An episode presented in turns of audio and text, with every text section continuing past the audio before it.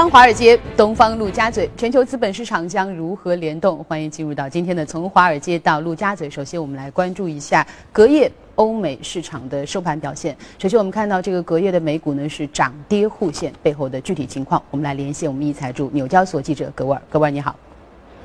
早上，主持人，隔夜美股高开低走，有部分的分析人士认为呢，科技股的连番上扬，令到投资者采取获利回吐的操作，是隔夜美股转跌的原因。年初至今，科技板块的涨幅已经达到百分之二十三，远超其他行业板块。隔夜早盘的时候，亚马逊的股价开盘大涨百分之一点六，令其创始人贝索斯身价突破九百亿美元，并超越微软创始人盖茨。荣登全球新首富。今年以来，亚马逊的股价涨幅已经超过百分之四十二。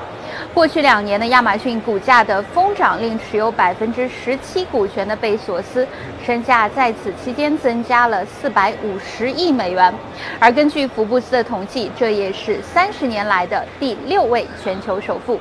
目前呢，已经有近半数的标普五百企业公布了财报，而目前看来，盈利增长较去年同期增加约百分之九。而我们知道，在第一季度的时候呢，美股的盈利增速更是创下了近六年来的高位。主持人。这个尽管贝索斯是因为一波的这个冲高啊登上了这个首富，但是似乎接下来对于这个呃亚马逊的预期，大家都有一些分歧啊。似乎亚马逊未来的路并不会像现在这么的好走。当然，我们将来会持续的关注。我们再看看欧洲的市场，欧洲呢隔夜是全线的大跌，那背后的原因，我们来连线一下一财驻伦敦记者薛娇，薛娇你好。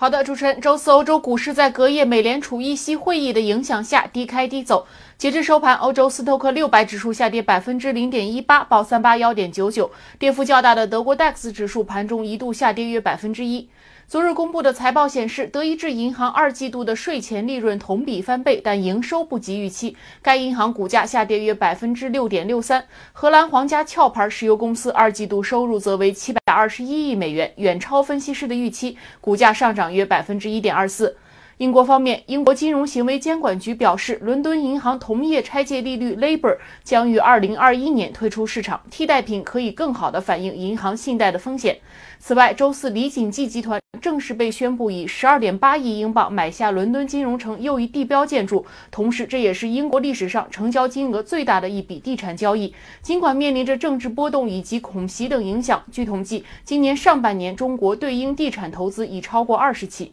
昨日，英国汽车生产商与经营商协会公布的最新数据显示，作为英国经济支柱产业的汽车制造行业，上半年的产量下降了百分之二点九，这也是该行业在经经历了长期的创纪录增长后首次出现下滑。退欧使英国消费者的信心明显下降，进而影响到了新车的销量。而欧盟作为英国汽车行业最大的出口地，退欧谈判的不确定性也令生产商不敢轻举妄动。主持人。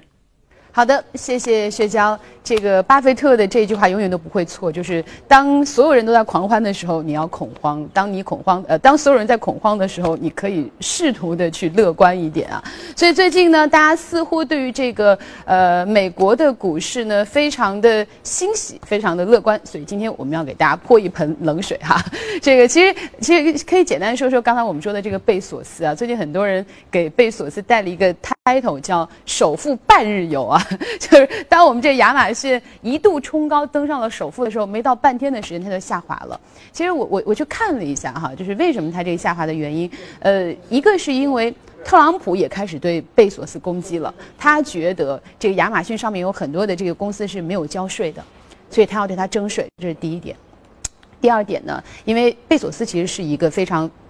就是他其实挺有冒险精神的这个企业家，所以呢，他接下来。又公布了一系列的投资计划，那么他一旦要投资要花钱，也就是说有可能会影响到你的财报的表现，所以这个是大家对于接下来这个亚马逊的这个数字，包括股价，又有了一轮的这个担心哈。那当然，其实我觉得除了呃，我们说这个亚马逊只是一个公司的一个小事儿，可能是大家的一个玩笑的话，不管怎么样，也不影响它是一个不管贝索斯是不是首富，都不影响亚马逊是一个伟大的公司。但是呃。这个关于包括整个这个美国的这个美元指数的表现啊，似乎我们今天请到的嘉宾是东航金融研究员徐广宇，也有一些看法来跟我们分享一下啊。啊，我们知道近期的话，美元指数是出现了一个非常快速的一个下跌，那么这种下跌是超出了很多投资者的一个预期的。那么为什么美元指数会在现在这个时间点上有一个非常的下跌呢？那么其实我们要从欧洲开始说起，因为欧洲的话近期的话也是有一个议息会议，那表明了就是说它没有说明确的要有一个。退出量化宽松的一个计划，包括时间节点没有提出，但是它有一个措辞是说我们在未来会讨论这个问题。那么会讨论的话，其实投资者对它的一个解读，虽然说它是一个中性的表达，但是投资者对它解读其实是偏鹰派的，因为我们之前没有讨论过要不要退出量化宽松。那么只要讨论了，那未来可能退出量化宽松是一个非常大的一个。概率的事件。那么其实这是第一次提到这个问题，就像在二零一三年五月，啊提到美国要开始缩减购买计划一样。那么这个时间的话，美元是出现了一个大幅的一个上扬，那么一直涨到一百以上的一个水平。那么欧元在现在这个节点上，预期其实还是比较强烈的。同时的话，我们看到近期特朗普的一个情况，那么一直一百医医保也是并不顺利。那么昨天也是有一个这个。税务就是边境税的一个情况。没错，其实我觉得这个特朗普真的是啊，最近，呃，如果我是他的话，我可能心情不会非常的好，因为，呃，一个是我觉得他对于可能整个的这个国民福利的这个医保上面，这是他的一个观点。那么他的改革其实已经没有推进了，大家也在看。那么他对于在经济上他的一些政策是不是可以得到推动？那其实我们就看到，呃，其实大家都在关注特朗普在这个税改上的一些行动，对不对？那呃，但是我们看到最近特朗普关于这个边境税的这样的一个政策，也是正式的遭到了否决。是的，那因为其实特朗普他呢，他的他的一个上台之后的政策就是，我要去加强我本国的制造业，我本国的公司，所以他的边境税就是说，呃，所有的进口的公司我要增要加税。那所有出口的公司呢，我要免税啊。那但是呢，如果一旦这样的话，它就会对整个美国人民的生活，因为你的物价是一定会提升的，是的，是的，就对美国人民的生活造成影响。所以呢，我们看到这个美国的 Big Six 啊，就是他们的呃这个两会，包括一些他的财长啊，包括他的首席经济顾问都联合的，就是把这一个政策搁置了。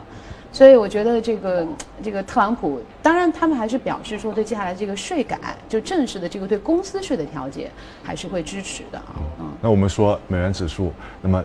一个很大的跌幅，那么最根本的一个因素一定是由于。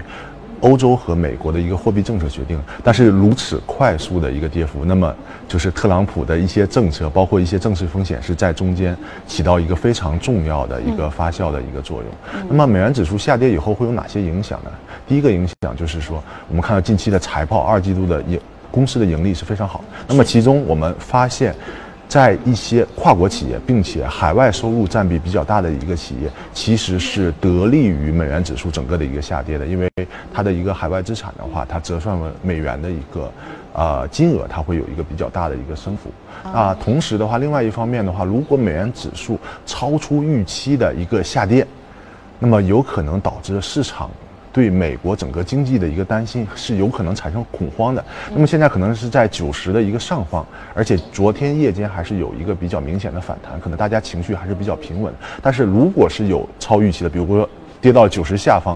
那么这个时候可能市场上的一个风险因素也会有所提升。我们看到近期的一个美股的一个波动率，它其实其实是在一个相对来说比较平稳的一个位置上，由于二季度的一个财报。的影响，但是我们看到它并没有出现大幅的上升。那么，主要的一个方面还是来自于它的一个估值和一个整体的盈利，它其实是一个矛盾体。估值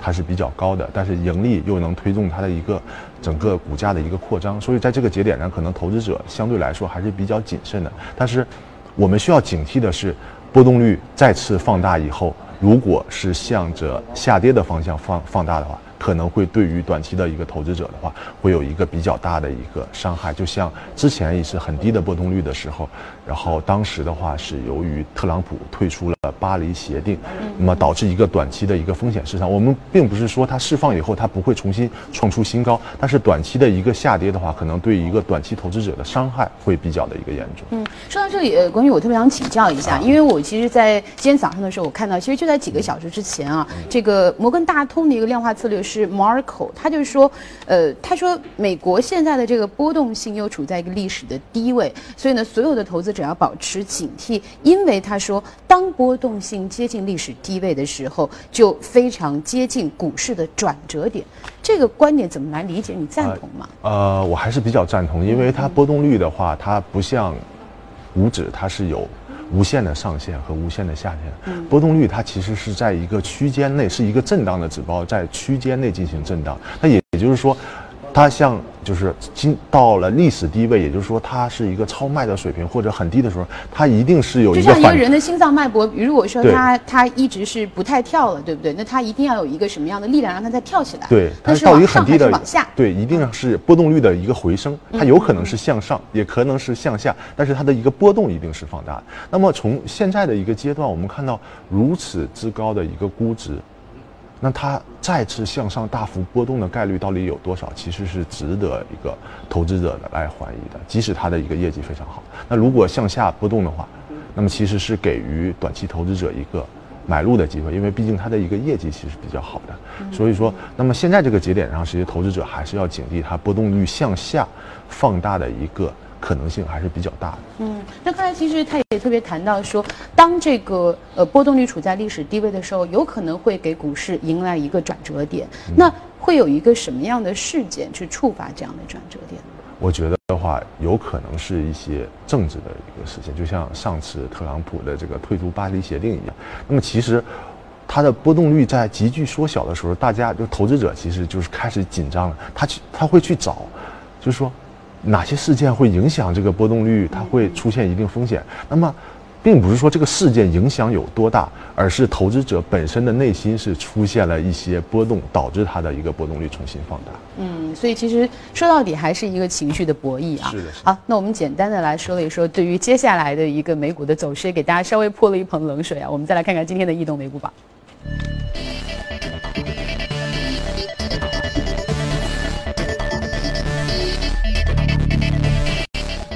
好，今天异动美股榜上涨幅靠前的行业是机器、工具、饮料、零售、资产配置和机械建筑的表现也不错。我们再来看看个股。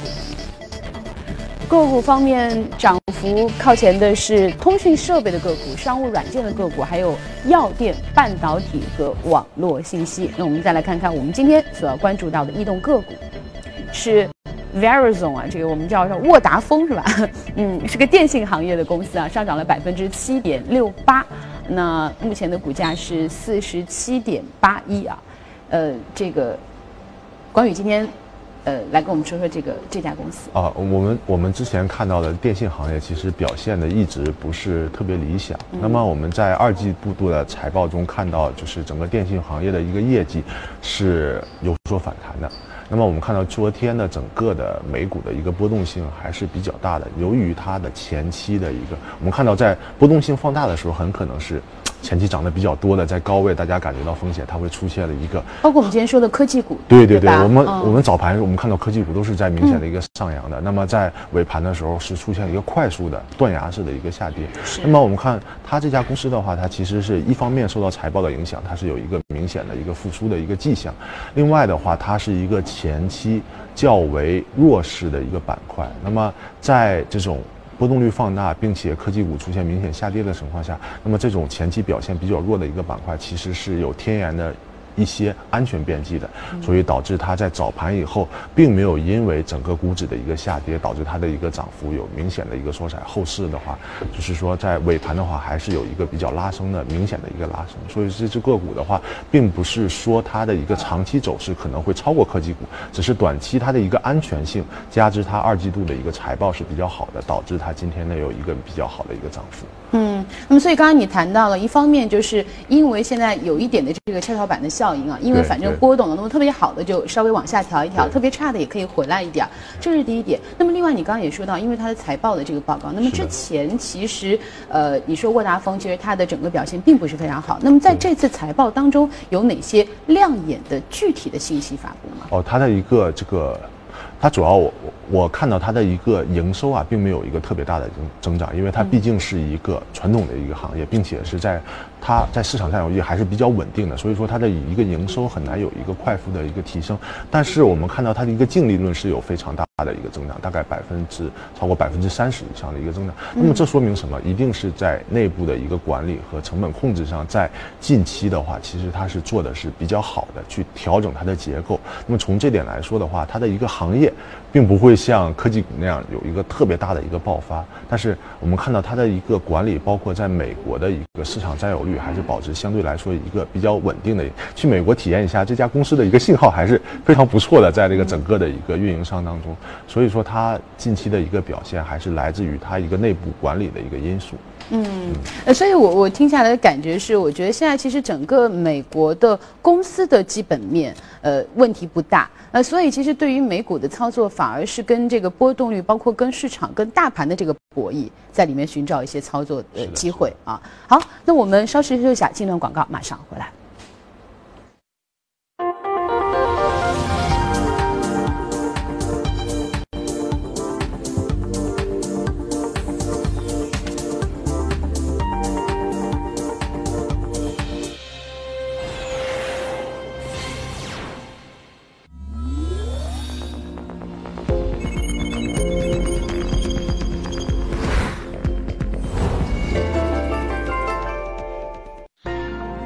纯享人生由你我带冠名播出。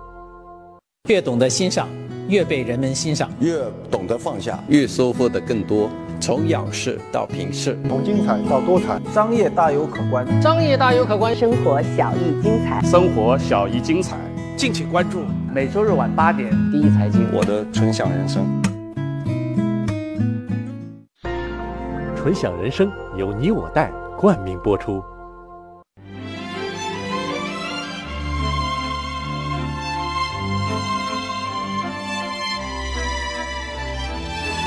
跨越三个世纪的经典，《老凤祥》。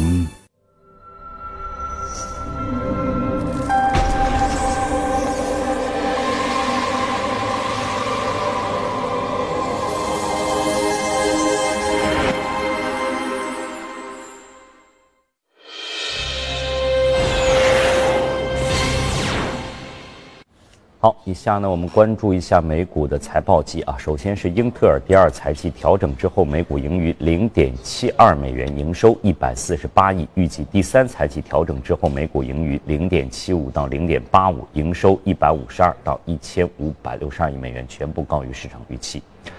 呃，亚马逊的第二财季每股盈余零点四，低于市场预期的一点四二。亚马逊盘后呢下跌是超过了百分之四。另外呢，推特的股价在周四重挫超过百分之十四，报在十六点八四美元每股。此前呢，公司公布了第二季的财报，平均的月活跃用户数量三点二八亿，低于市场分析师的三点二九亿，同比增长百分之五，但和第一季度持平。相比之下呢，推特的平均日活跃用户数量表现强劲，第二季度同比增长了百分之十二，连续第三个季度保持了两位数的涨幅。另外，二十六号，德国汽车巨头戴姆勒正式对外公布了第二季度的财报，呃，显示呢，戴姆勒二季度的销量、营收都创出了历史新高。但是最近，包括戴姆勒集团在内的德国的主要汽车制造商，因为涉嫌德国史上最大的卡特尔案，可能面临消费者的巨额索赔。目前呢，欧盟委员会正在进行审查，如果违规，这些公司可能会被处以高达百分之十的全球收入的罚款。德国汽车巨头戴姆勒集团二十六号公布二零一七年第二季度的财务报告。该报告显示，戴姆勒二季度销量和营收均创历史新高。戴姆勒集团当季在全球共销售新车八十二点二五万辆，实现同比百分之八的增长。今年四月到六月，集团营业收入达到四百一十二亿欧元，相比去年第二季度增长百分之七，期税前利润由去年同期的三十二点五八亿欧元增长至三十七点四六亿欧元，同比增长超过百分之十五。但近日，德国汽车制造商大众集团及其子公司奥迪、保时捷、宝马和戴姆勒涉嫌德国史上最大卡特尔案一事被公开。这些汽车制造商曾以不同工作组形式举行秘密会议，就技术、成本、供应商，甚至最近深陷丑闻的柴油车尾气处理系统达成一致，目的是消除竞争。目前，欧盟委员会和德国联邦卡特尔局正就此进行调查。周四呢，阿里的股价收跌了百分之一点四，是在一百五十四点一五美元，市值在盘中一度超过四千亿，但随后因为美国的科技股大跌回落。呃，数据显示呢，收盘市值在三千九百四十八亿。另外呢，周四高盛宣布，集团正在推出新的数字平台，用于办理其他财富管理公司和经纪公司客户的贷款业务。这个平台将把借款人的投资组合作为抵押，而对其提供七万五千到两千五百万美元的贷款。在平台的起步期，为获得客源，高盛选择了和富达投资进行合作，将目标人群定位在小型券商和财富管理公司的客户当中。外媒报道说，苹果公司称将有两种型号的 Apple Touch 出售，容量会提升，起售价在一百九十九美元。另外，据美国媒体二十六号报道，美国地方法院日前做出了一个裁决，要求苹果公司向威斯康星大学的麦迪逊分校赔偿五点零六亿美元的侵权费。文件显示，对于裁决，苹果再次将会提起上诉。而彭博报道，星巴克以十三亿美元现金从长期合资伙伴统一企业统一超商手中收购了中国华东业务剩余百分之十的股权。成为该公司历史上金额最高的收购交易。交易完成之后，星巴克将全资拥有上海、江苏、浙江的大约一千三百家门店。公司表示呢，将致力于到二零二一年在中国大陆拥有五千家门店。百度呢发布了截至六月三十号的二零一七财年第二季啊第二季度的未经审计的财报。报告显示呢，百度第二季度总营收人民币两百零八点七四亿，同比增长百分之十四点三；净利润四十四点一五亿，同比增长百分之八十二点九，这些都高于分析师的预期。好，公司方面的消息就是这些。以下进入今天的美股放大镜。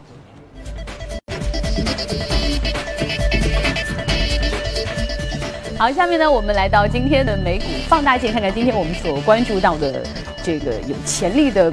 公司啊，我觉得不光是有潜力，是一个巨大无比的公司。Facebook，呃，今天上涨百分之二点九二，报在了一百七十点四四啊。呃，其实今天我们看到，其实很多的这个科技股都出现了这个下调，嗯，翻绿了。包括我们今天早上说的这个一度冲上了首富的我们的贝索斯啊，不管怎么样，还是一个历史性的时刻，对吧？我们的亚马逊。那这个 Facebook 它它这个上涨的这个背后具体的一些支撑，我们看到它的二季度的一个财报，在这个就是。巨头的科技公司当中，其实表现的是更为强劲，更为强劲。那么我们看到它的营收的话是同比增长了百分之四十四，以它的体量，同比营收增长百分之四十四，这是一个非常大的一个增幅。同时，我们看到净利润是从二十多亿美元达到了三十亿美元的一个水平，这个同比增长超过了五十的一个。水平，嗯嗯。那么对于 Facebook 这家公司的话，其实它是在一个非常好的一个就是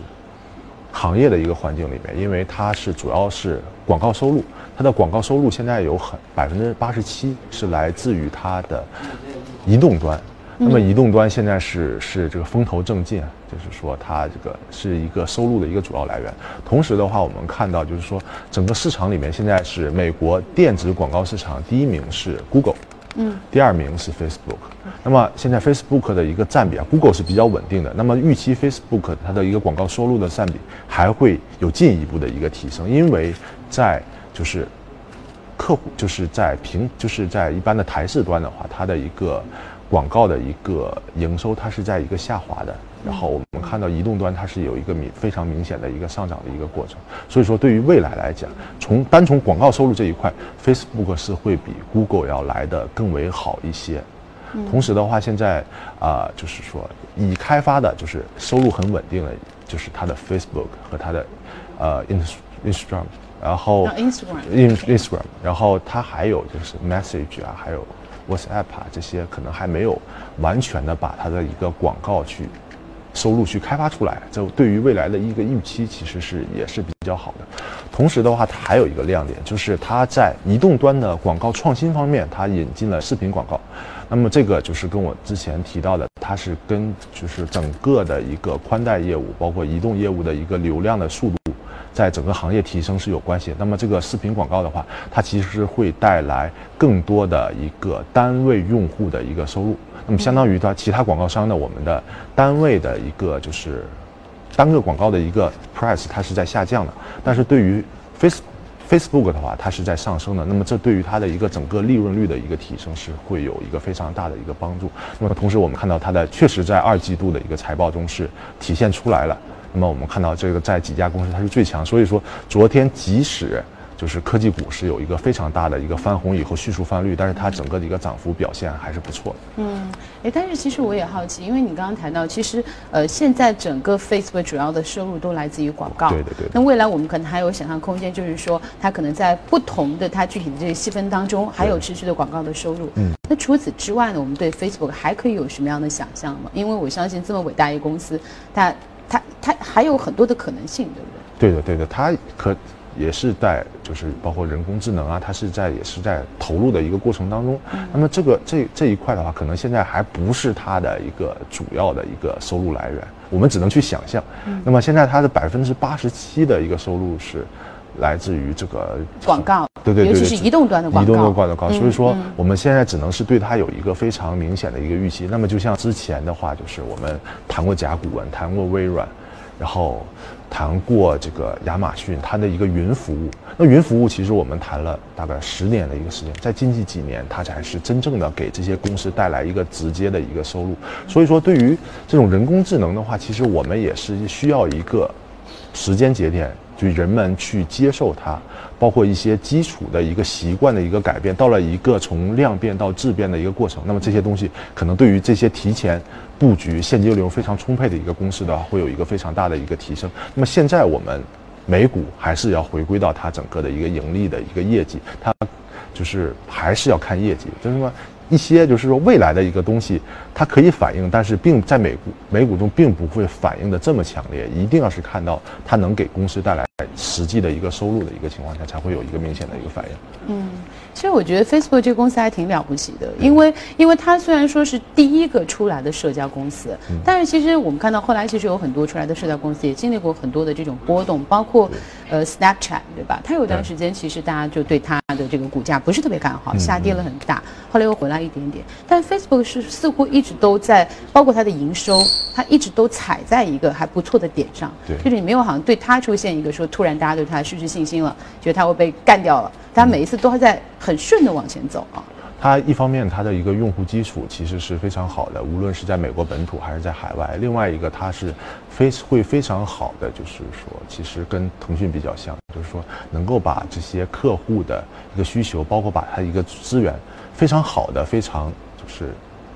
便捷的转换成它真实的一个收入，并且的话还能是。不影响它整个的一个用户的一个体验，保证它的一个用户群体。我觉得这一点做的是非常了不起的。嗯，包括我觉得它的这个整个创始人啊，包括你看这个，比较有人格魅力。对对，他非常的具有人格魅力，而且我觉得我很喜欢他，是觉得说，我觉得虽然他公司做的再大，他已经这么了不起了，但是他是一个非常接地气的人。因为他拿着自己，他那时候好像在推广，包括那时候 VR 出现的时候，包括三百六十度摄像头的时候，他也在推广很多，尝试一些很多的这种新的进入式的这种视频的体验。他又拿着一个镜头跟大家介绍说：“这是我们的办公室啊，你看看我的小狗啊。”然后包括他跟他的太太，对吧？其实也给大家有很好的这样一个很亲民的感觉。包括他们在做慈善，啊，我觉得就是很多人好像